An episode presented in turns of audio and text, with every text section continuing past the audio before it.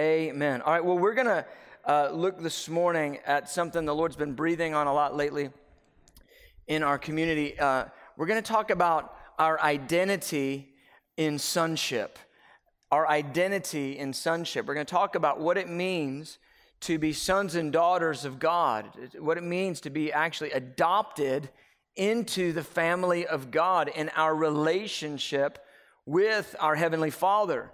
Specifically, we're going to look at the way that the Father related to Jesus as a sort of template for how we are to relate to the Father. And the, the Bible bears that out that, that as the Father loved Jesus, the Father loves us. And so this is our, our example is the Father's relationship with the Son of God. And so I want to speak right into that. Now, let me just say this on the front end. I was thinking about this. It's been 15 years for me where I've been teaching and preaching uh, the message on the father heart of God. Um, I, you know, for years, I, I, I, didn't preach much on the love of God. I just thought, well, that's not that important. I don't know why I thought that. I just was fire and revival and repent. And then the Lord captured my heart about 15 years ago. And He really started ministering to me about who He is as a bridegroom God and who He is as a father. And I was teaching an internship of young adults who were uh, going to spend six months seeking the Lord and fasting and prayer in the house of prayer. And, and, and one of the leaders of the internship said, Hey, we want you to preach on the father heart of God. And I remember thinking, I don't know anything about the Father heart of God. I've never preached that message before. So I had to just begin to study and find as many resources as I could and try to digest as much as I could in about a week to try to begin to get this in my heart. And, and, and what happened was it began to impact me dramatically. It began to settle my heart in the love of God and, and change my emotions just in that week. And I remember the very first time I preached on the Father heart, the way that God feels towards us as a father. I remember I'm preaching and speaking, uh, teaching to a group of about 60 or 70 interns, and in the room, people are weeping.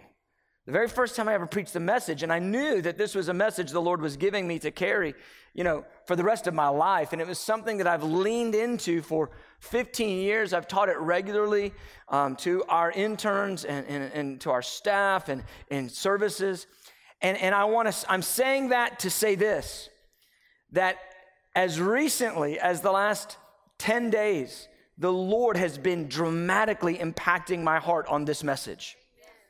He's been really ministering to me about my own sort of approach to God as a father, and it's, it's even changing me now. And, and so uh, you may be somebody who's heard the message of the love of God a hundred times. It may, or you may be somebody that it's brand new to you.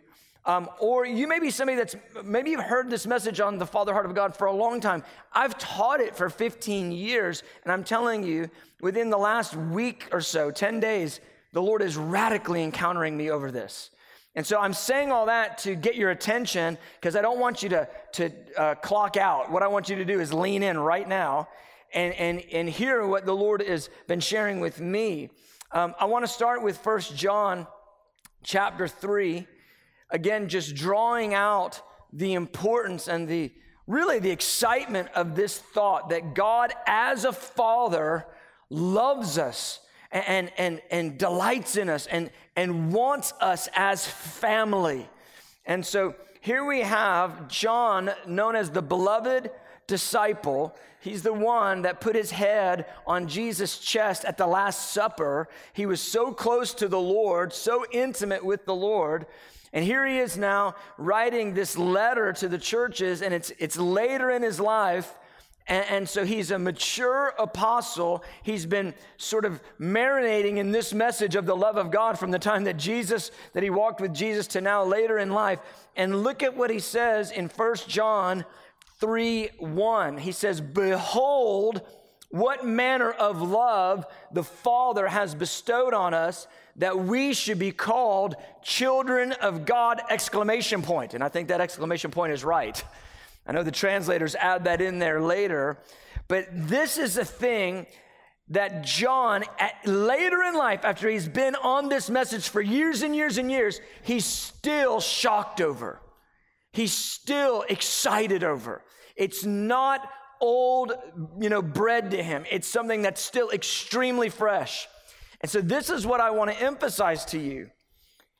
If the message of God's affections for you in any way has become trite, or if it's just become plain, if it doesn't move you, if it doesn't have the exclamation point on it, I want to encourage you. We have to get refreshed in the knowledge of his love for us. I, I love this word, behold. I went through one time and did a Bible study on this term, behold, because we don't ever say it anymore. No one ever goes, behold, look at my shoes. You know, they just don't. Uh, Behold, here I am. No one, no one says that. And, but it's all in the Bible, like it's like a couple hundred of them. And I read every verse where it says, Behold. And what I, what I like to refer to the behold is, I like to call it the divine voila. Every time there's a behold, the next statement is voila. I mean, it is a big deal. Every behold, there's not one that's minimal.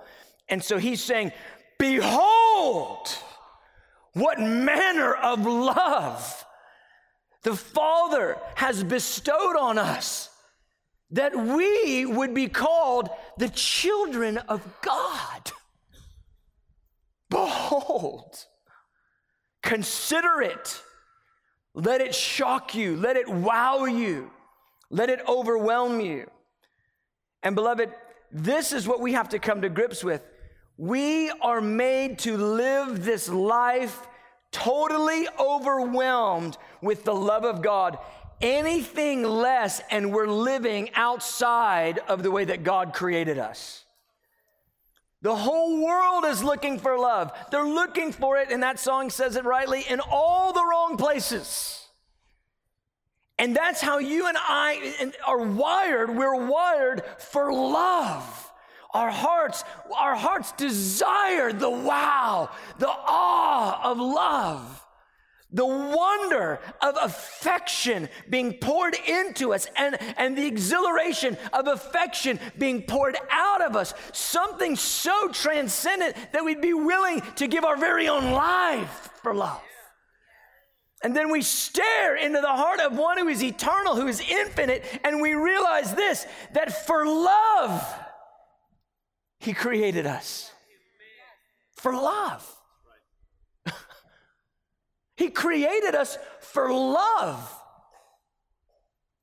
The Father, fully complete in Himself, without any need,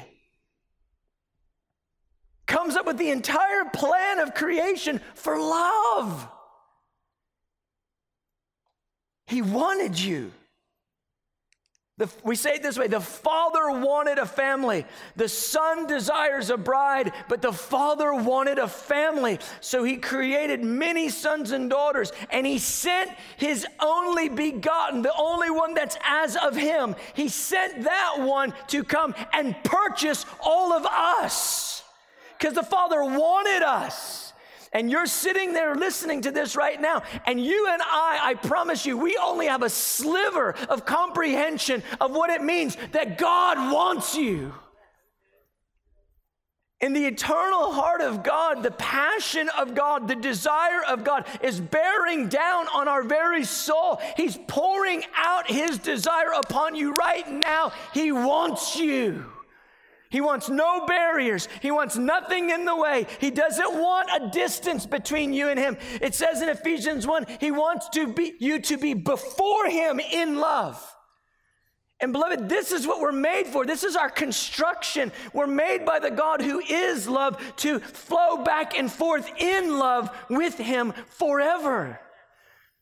We're made to receive and give love. That's why when we're not flowing in love, when love isn't filling our soul, and when, not, when love's not flowing out of us, we live broken. We live completely upside down. And what do we see in the world is a world full of people made for love and filling that chasm with every other possible thing. And it ends up being so twisted and perverted and broken in so many ways. But oh, the words of the beloved disciple John Behold, what manner of love is this? That we should be called the children of God. And then I love what Jesus says about the Father's love. John 17, I have to give this as an introduction because if we don't lay this on, then what I'm about to explain to you about sonship and Jesus' example to us won't make any sense. But John 17, he's praying. It's the high priestly prayer. It's the big prayer at the end of Jesus' life where he's pouring out his guts, saying everything he wants to say.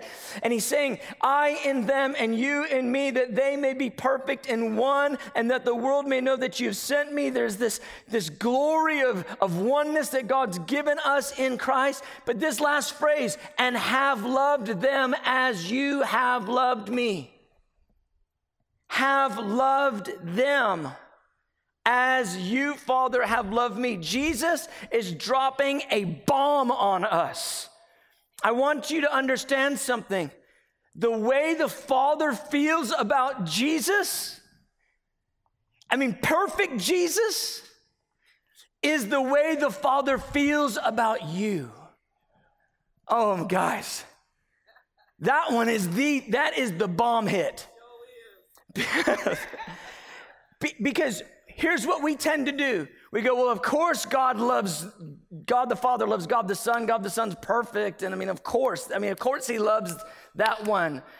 But you and me, we're all broken and a mess, and we're just, you know, just so discombobulated. I mean, he's more like having pity on us because he has to, because he's love. And I mean, he really loves Jesus, but we're kind of the charity case. It's like we get the leftovers of love because he has to, because his name is love and all that. And the Bible teaches something that's so radically different than that. And Jesus is very clear. He goes, that they would understand that you have loved them the way that you have loved me. And oh, beloved, this truth is a truth that will overwhelm your soul if you'll just take some time to consider it. You love me the way you love Jesus. You think about me the way you think about Jesus. You delight in me the way that you delight in Jesus. Your affections for me are the same as your affections are for Jesus. And Jesus goes ahead and he double stitches it in John 15, 9. He says, I have loved you the way the Father has loved me. So Jesus loves us like the Father loves him, and the Father loves us like the Father loves Jesus. You know what? You are got barriers of love all around you. You, you can't outrun the love of God. It's been from forever, it's to forever, it's comprehensive, and it's the, it's the chief motivator by which your heart is designed to move. In other words, you are made to move by love more than you're made to move by anything else. That's why all these other motivations, greed and title and position, and all these things that humans go after, all these lusts, lusts, they're inferior to what the love of God actually offers you because you're made to run on love. You're like, you're like a car that's made to run on a very premium, premium fuel, and you are feeding it tar if you're not running on love. Because there's nothing that can motivate the human heart the way the love of God does. And if you will allow yourself to sit under that fountain of affections for any, just, I mean, any small amount of time, really allow it. Okay, you love me. Tell me again, you love me. He goes, I have no problem telling you again because love is patient. My love is infinite and it's infinitely patient. So I can tell you over and over and over and it doesn't even bother me. I go, okay, tell me again. He goes, I love you. I go, I don't believe you. He goes, No problem. I love you. I go, I'm not sure. He goes, I am. I love you. I go, but this and that and all these things. He goes, I love you. And I go, Oh, but Father, I've failed in so many. Ways. He goes, Hey, hey, wait, wait, let me tell you something. I love you. I love you. And he keeps pouring that into me. And what I realize has happened to me over these years of just just really drinking in the love of God, the message of his love, is it's transformed my emotional chemistry.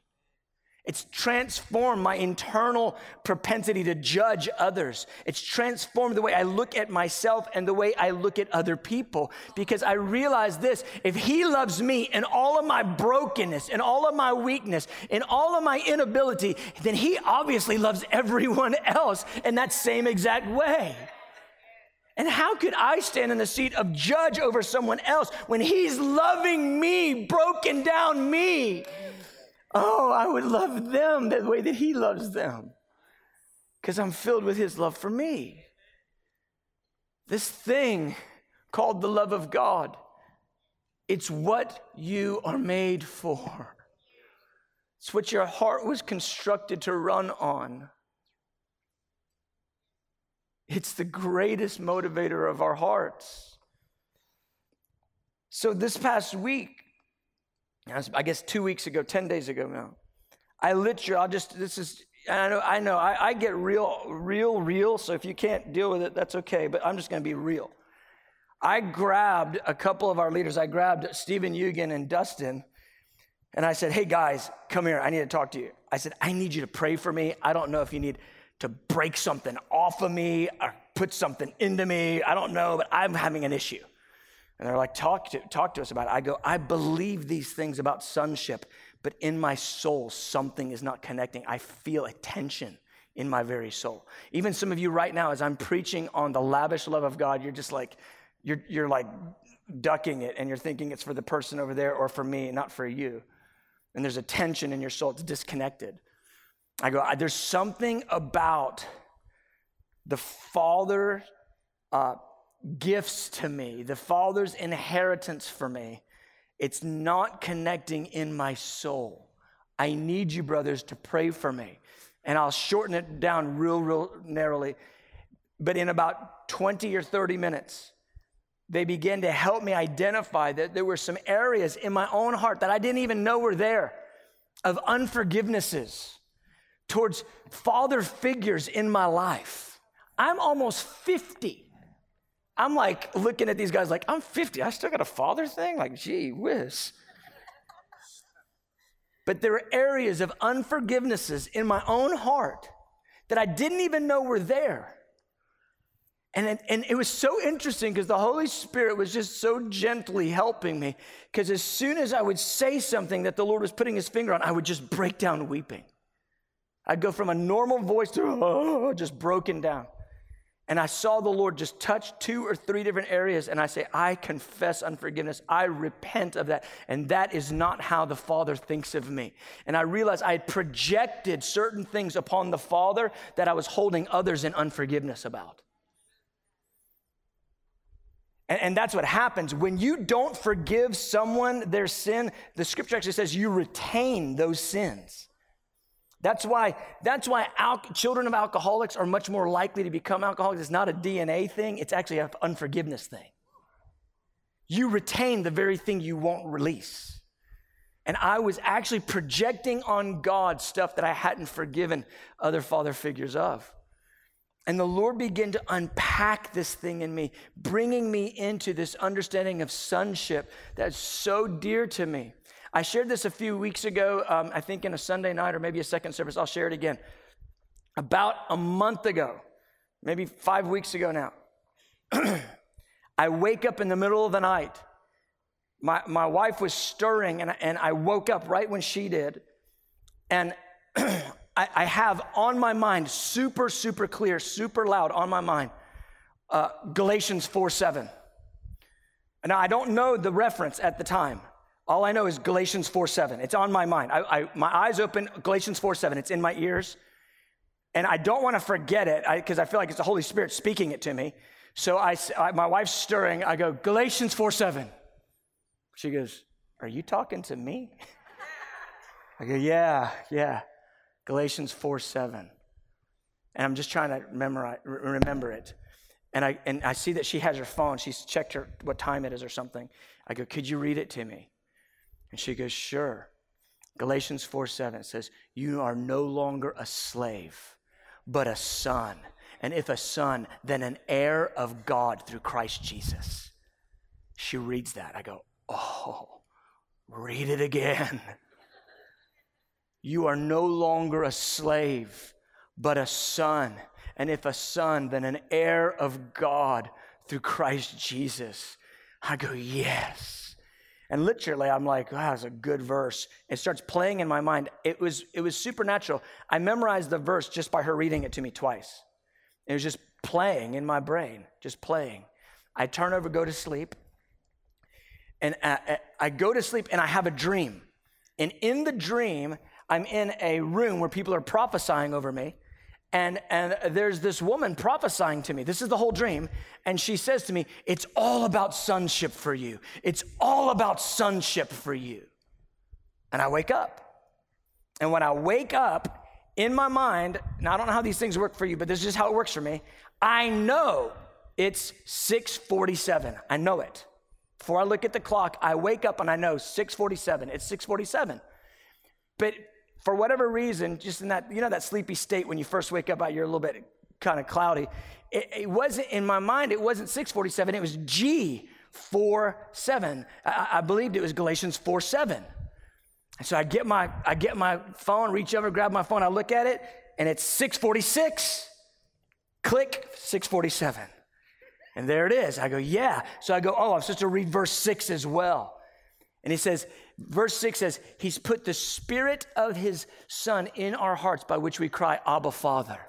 For you are no longer a slave, but a son. And if a son, then an heir of God through Christ Jesus. And this is immediately what I saw in my spirit. I saw an open funnel, an open shaft of, of blessing and glory and anointing and power from the Father to me. As an heir, there is an open funnel between us and God. That's who we are as sons and daughters of God.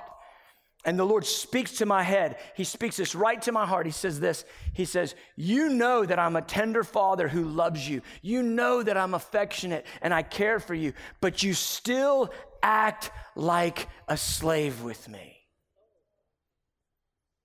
And I was like, Oh, how? How do, how? And I begin to pray into that. How, do, how is that? Well, it, the answer didn't come for a few days. But when the answer came, something unlocked in me. Again, I've been in this message for 15 years. Listen to me. And here's what the Lord showed me He said, You believe I love you, you believe I have affection for you, yet you act like you have to work to receive my affections, even though you already believe you have them. And he gives me the example of Christmas. He goes, It's as if you come down on Christmas morning and you see all these presents under the tree, and you know some have your name on it. But the first thing you say is, What do I need to do to get these presents from you, Father? Now, let me just ask you if it were Christmas and your kid came downstairs on Christmas morning and you got their gifts, and the kid looks at you and goes, Do you want me to do some chores so I can get the presents? You'd be like, Baby, no. Yeah, I'll work for you. I'll work so I can get the presents. I'm ready for the presents. I'll work to get these from you. We'd be like, uh, come out. I mean, like, what is that? Stop. I'd be like, stop. Come here. I love you. I love you. These are yours. No, I want to work for you, Daddy. I would be so broken. No, these are yours. These are yours. And he started showing me that I was trying to perform to receive the stuff he'd already given me. I was getting rocked. So then the Lord begins to show me Jesus.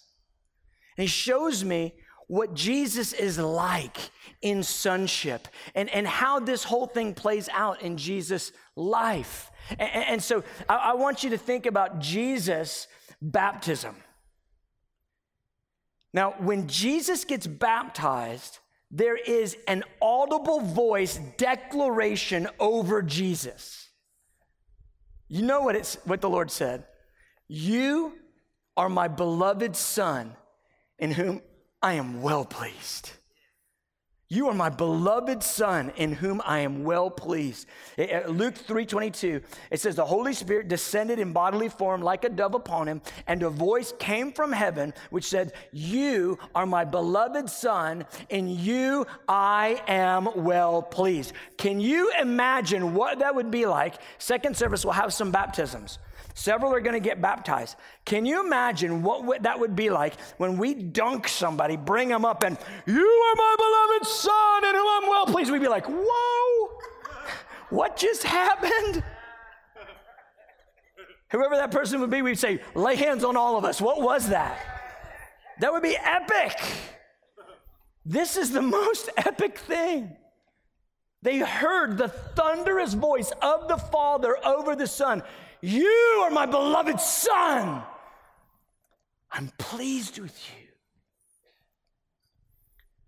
What's interesting because Jesus, in his high priestly prayer, John 17, he would go on to pray and he would say, Father, let them understand that you love them the way you love me. To make it clear, just like the Father thundered over Jesus, because he takes pleasure in Jesus and he loves Jesus, it would be no different if he thundered over any of us because he loves us the exact same way.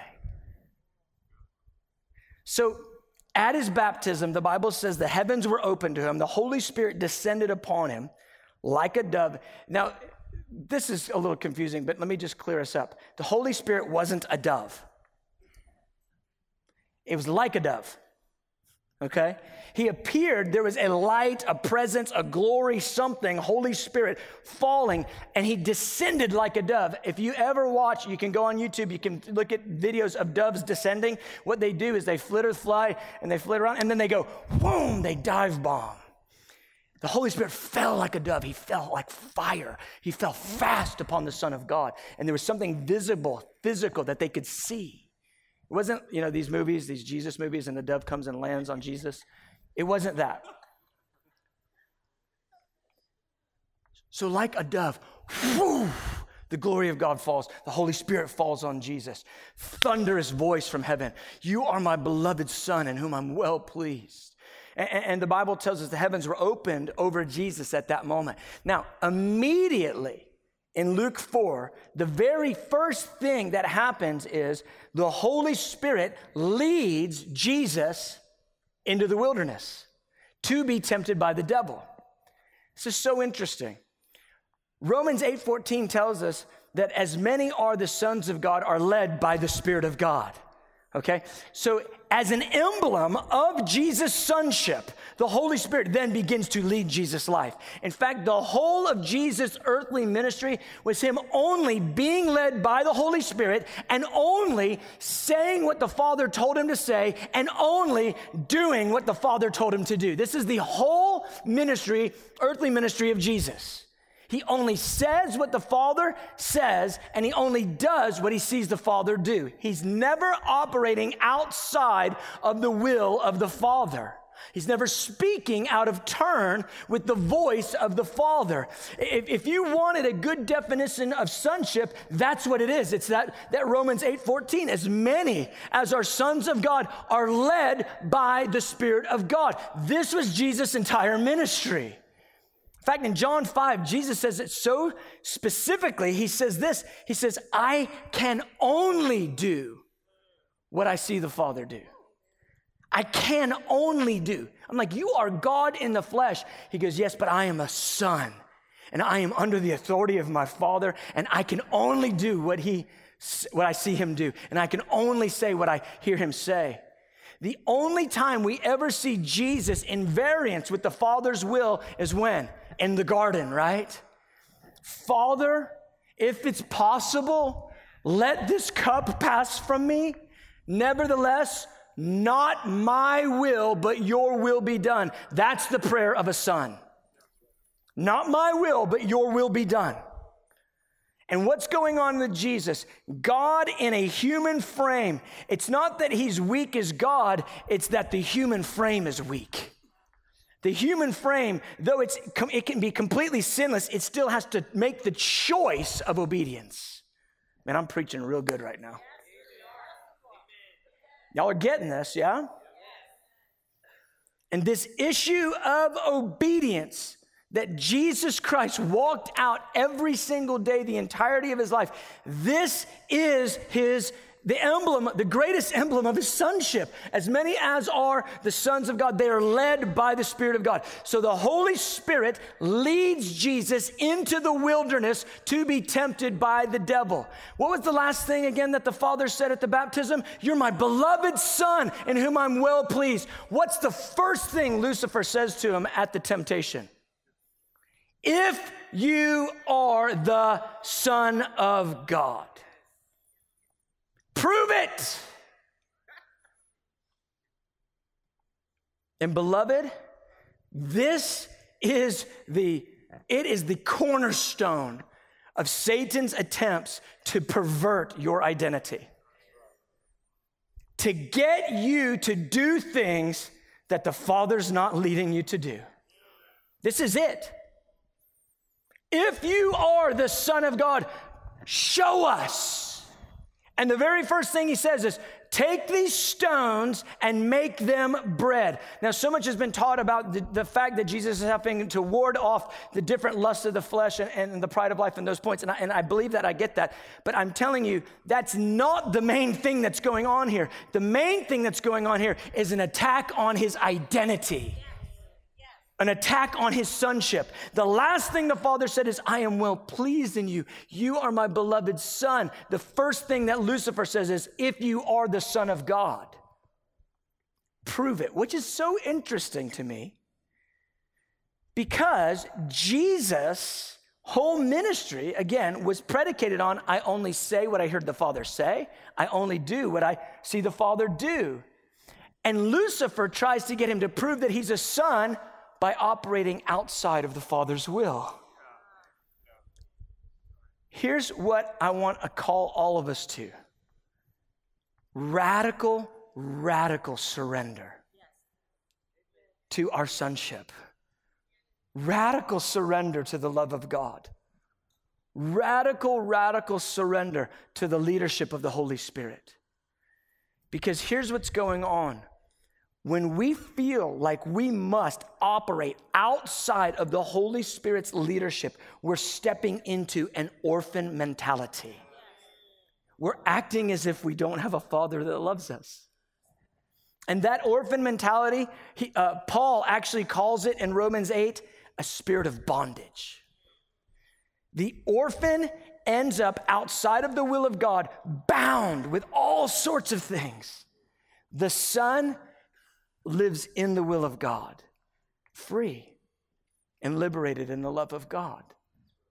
And so he says this He says, Turn these stones, turn them into bread, because Jesus had fasted 40 days and said he was hungry. He goes, Now, turn them into bread. Prove that you're the Son of God. And Jesus gives the answer. Now, we always emphasize that he, he responds to Lucifer with the word of God, which is right. Satan talks to you, you give him back the word.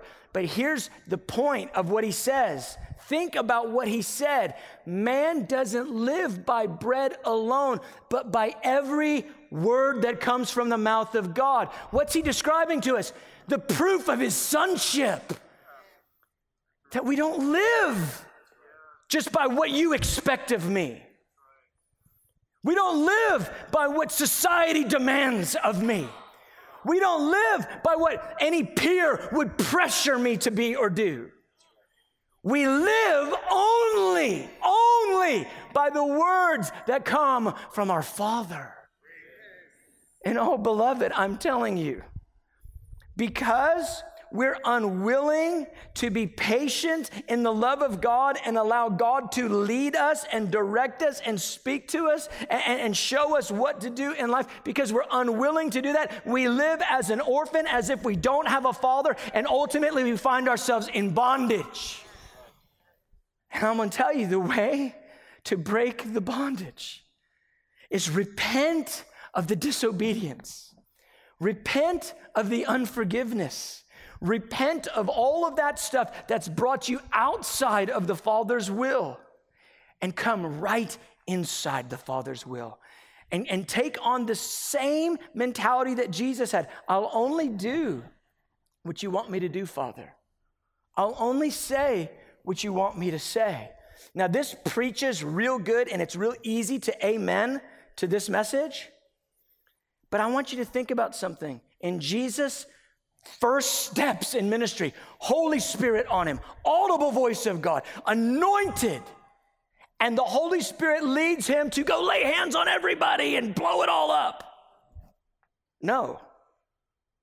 The Holy Spirit leads him to do the exact opposite of what every last one of us would have done to go to the wilderness. And the leadership of the Father to take his son to the wilderness to stand the temptations of the enemy, it's not anything that the flesh would ever choose.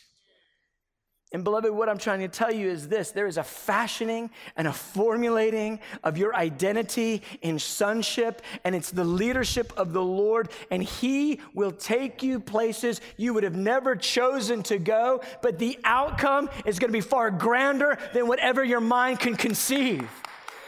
And this is what it means to be a child of God that we live in this life and we're not of this place that we're not in the current and the flow of this world, that we're operating according to a different influence, the influence of the Spirit of the Lord. And I'm telling you something, there's liberty in that place. Because if no one else owns me, but my Father owns me, then I don't have to impress you. I don't have to be cool. I don't have to meet your expectations. I just get to live under this open channel of grace. The Father freely bestowed on us in the beloved. I, I, get to live under the, the smile of the Father, who he says it's his good pleasure to give us the kingdom. And I'm telling you something, there is a liberty coming on my soul that is grander than I've experienced in 15 years of marinating in the love of God. And it's this I'm his boy, and he likes me. He really likes me. The end. like, what else is there? My father loves me. And he loves you too. And, and, and that's what I'm just saying joyfully surrender to your sonship. Joyfully surrender to your daughtership. Behold, what manner of love is this. Joyfully surrender to it. Quit giving every excuse why it couldn't be you, because none of those excuses even hold an inch of authority over the blood of Jesus Christ. The Father sacrificed his only begotten for you because he wanted you. He wanted intimacy with you. He wanted full relationship with you. And here's my point our whole life in this age is to be lived as sons and daughters who are fully confident in our identity in sonship.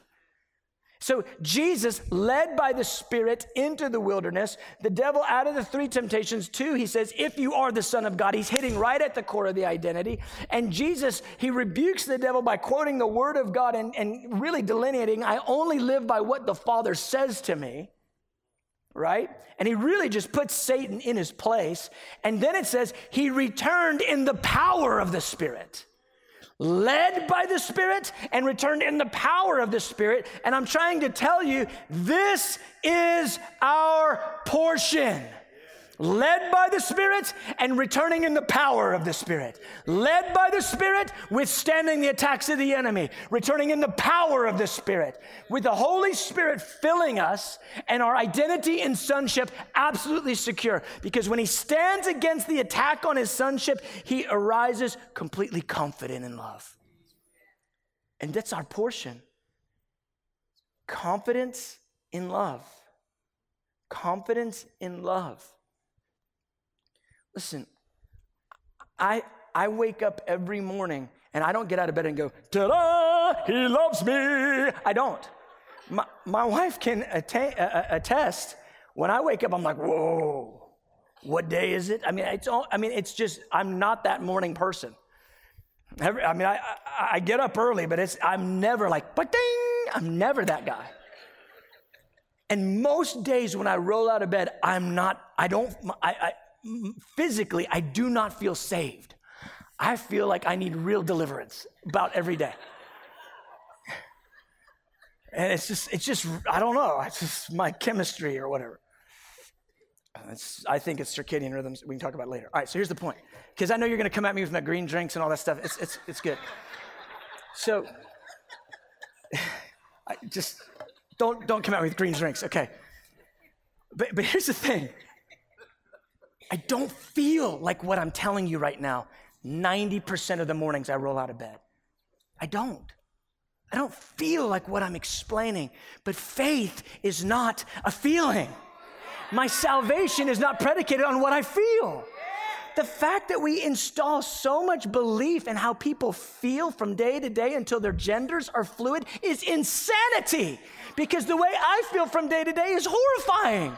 If I told you everything I felt, it would be terrible. My, my, my feelings don't make me. I govern my feelings by what is truth. And what's truth is whether I feel like roadkill when I get out of bed or not, He loves me. He delights in me. I'm His beloved Son in whom He is well pleased. I have an open channel of grace over me.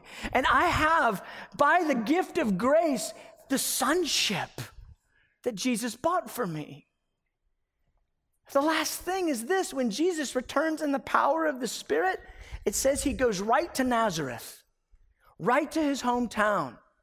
And he flips open. They give him, they give him the scroll from the prophet Isaiah. He flips it open to Isaiah 61, and he says this: the spirit of the Lord is upon me because he's anointed me to preach the gospel to the poor. He's anointed me for the recovery of, of sight to the blind, to heal the brokenhearted. He, he's anointed me to, to get the prisoners out of jail, to, to those that are bound, to get them free. He goes, and I'm going to comfort all who mourn. And this is the way I'm going to do it. I'm going to give them a new headdress of glory. I'm going to give them a robe of glory. He goes, they will have the spirit of glory instead of the spirit of heaviness upon them. And what's he saying? What is that language there? What is that Isaiah 61 language? Adoption. It's the new headdress, it's the new robe, it's the new spirit on you of adoption instead of the spirit of bondage that's on you. He goes, I'm anointed as a son to bring everyone into sonship. And beloved, that's what Luke 4:18 is all about. The very first thing he says after he withstands the temptation over his own sonship is, I'll bring them all into sonship. And this is our portion. That our elder brother Jesus, who's anointed to heal us, to deliver us, to set us free and bring us into adoption, that he's looking right now at us to introduce us to the Father and bring us into our identity. What would happen? What would happen if we all got free of an orphan mentality right now? Seriously. If we didn't think, I have to work to get God to love me. What would happen if every last one of us believed in the open channel of grace that we are heirs of God because of what Jesus has done and not by any of our own works? What would happen to us? Not, not just individually, what would happen? Yeah, you'd be a lot happier. But what would happen to us corporately? What would be going on in our house churches? What would be going on in our prayer room? Everybody in full revelation of their own sonship would step right into the love of God and live right from that place of the love of God. I'm telling you, there would be more deliverance going on through this spiritual family than anything you could imagine because the orphans would come running in here. They'd be saying, Give me what you've got. I'm convinced of this this is the last thought. Our biggest challenge right now is coming into our identity as sons and daughters. Truly embracing it, truly receiving it, and allowing the love of God to motivate us, to fill us, and fully deliver us from all these other things that we do, all this gymnastics we do to try to get God to, to approve of us, to love us, to give us his gifts. See, everything is a gift in grace. Everything is an invitation in grace. We don't deserve any of it, but He is delighted to give it to us because we're His children. This is our portion, beloved. Oh, I, I want to pray for us. Let's just stand.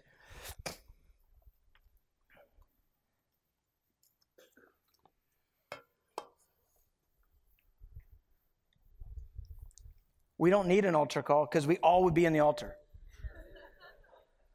I would be there too. I, I, there's greater measures of understanding of the, of the identity that we have as sons. Oh man, I, I want to live like this every single day. I want to live in the truth of this. And this is our portion to live like Jesus. As he, as he is, so also are we, that we would live like Jesus did. Not that we are the Son, the Messiah, but in sonship, in that identity. Let's just close our eyes all over the room. Ah, oh, Father, Father, you delight in us. You love us the same way you love Jesus. Lord, I'm asking where those areas of brokenness have wedged themselves in our souls, where we have not engaged in our identity as sons and daughters, where we live trying to prove to you that we're worthy to be loved, or trying to prove to others that we, we deserve a claim. God, get that out of us. Where we live like orphans who don't have an inheritance, get it out of us where we live in rivalry and infighting.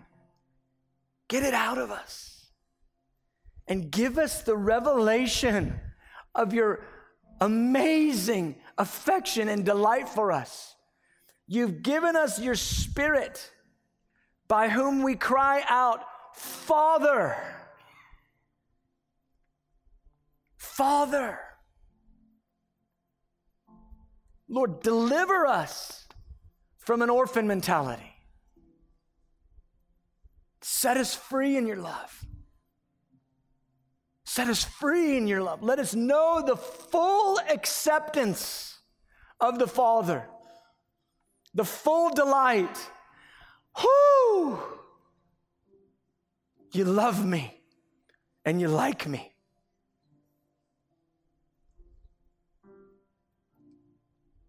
Lord, where there's unforgivenesses in our hearts that have anchored us to an orphan mentality, make it clear. Break us free of it. Show it to us. Show us who we have to forgive. And overwhelm us, overwhelm us with revelation of your delight, revelation of your love. Behold, what manner of love is this? That we would be called children of God. You are no longer a slave, but a son. And if a son, then an heir of God through Christ Jesus.